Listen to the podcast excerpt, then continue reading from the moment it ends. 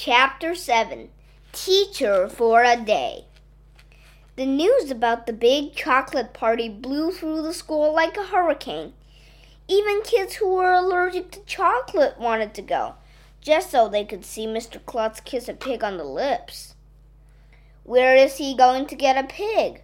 Ryan asked during lunch the next day. He could try AJ's house, Andrea said. That's so funny I forgot to laugh, I said. I'm not entirely sure that pigs have lips. Of course they have lips, I insisted. If they didn't have lips, how could they whistle?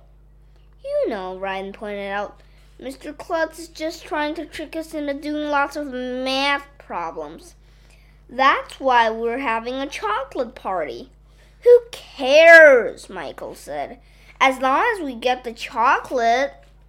I think that only students who do math problems should be allowed to come to the chocolate party, said Andrea. Could you possibly be any more boring? I asked her. As it turned out, everybody was doing math problems. The whole school started doing math problems like crazy. Even Ryan. You would have thought that Mr. Klutz was giving us golden diamonds instead of chocolate. I did math problems for 20 minutes last night, Ryan bragged while we were waiting for Miss Daisy at recess. Oh, yeah? Michael said. Well, I did math problems for 40 minutes last night. 40 is twice as many as 20. See? I just did another math problem right there. Well, I did math problems for an hour last night.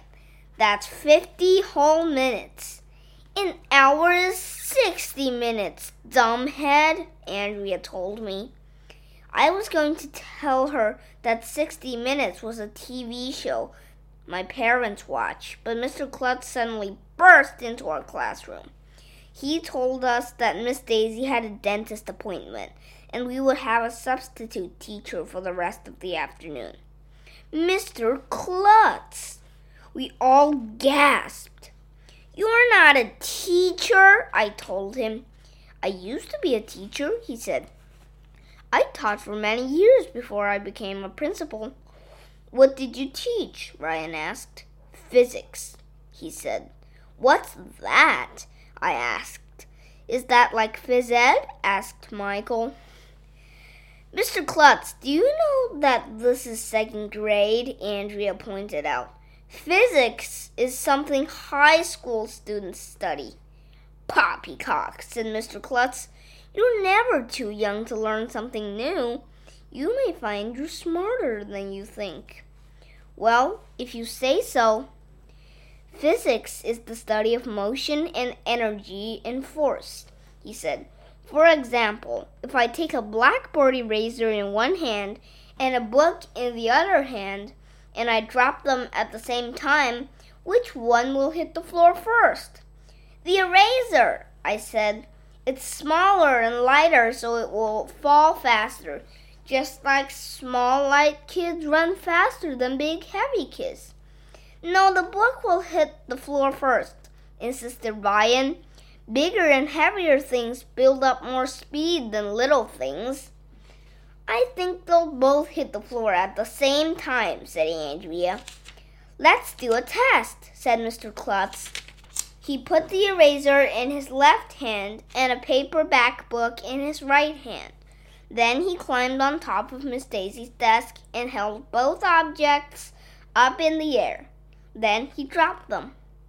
The eraser and the book hit the ground at the exact same moment. I told you so, said Andrea. I think I hate her more every day. According to the laws of physics, all objects fall at the exact same rate, Mr. Klutz told us. See, you're learning physics in second grade. Wait a minute, said Michael. That's not a fair test because the eraser and the book are almost the same size and weight. Yeah, Ryan said, try it with different objects. Okay, Mr. Klutz said as he picked up a pencil off Miss Daisy's desk. Then he went over to the windowsill, where Miss Daisy kept her collection of stuffed animals. He picked up a giraffe that was almost as big as I am. Would this be a fair test? he asked. Yeah, we all shouted. Now, which object do you think will hit the floor first? he said as he climbed up on top of Miss Daisy's desk again. The pencil! Some of us shouted. The giraffe! Other kids yelled. I think they will both hit the floor at the same instant, said Andrea. Okay, let's do a test, said Mr. Klutz.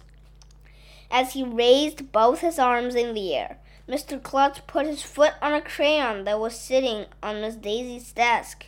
It rolled a little. His foot slipped. He wobbled for a moment, trying to keep his balance. Then he pitched headfirst off the desk. Watch out! Crash! When he hit the floor, the pencil and the giraffe went flying, and Mr. Klutz's arms and legs went in different directions. It was just about the funniest thing that ever happened in the history of the world. You should have been there. We all ran over to see if Mr. Klutz was okay. He was holding his leg and moaning.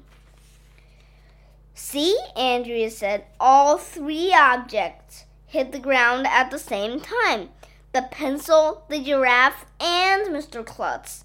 So I was right. I hate her,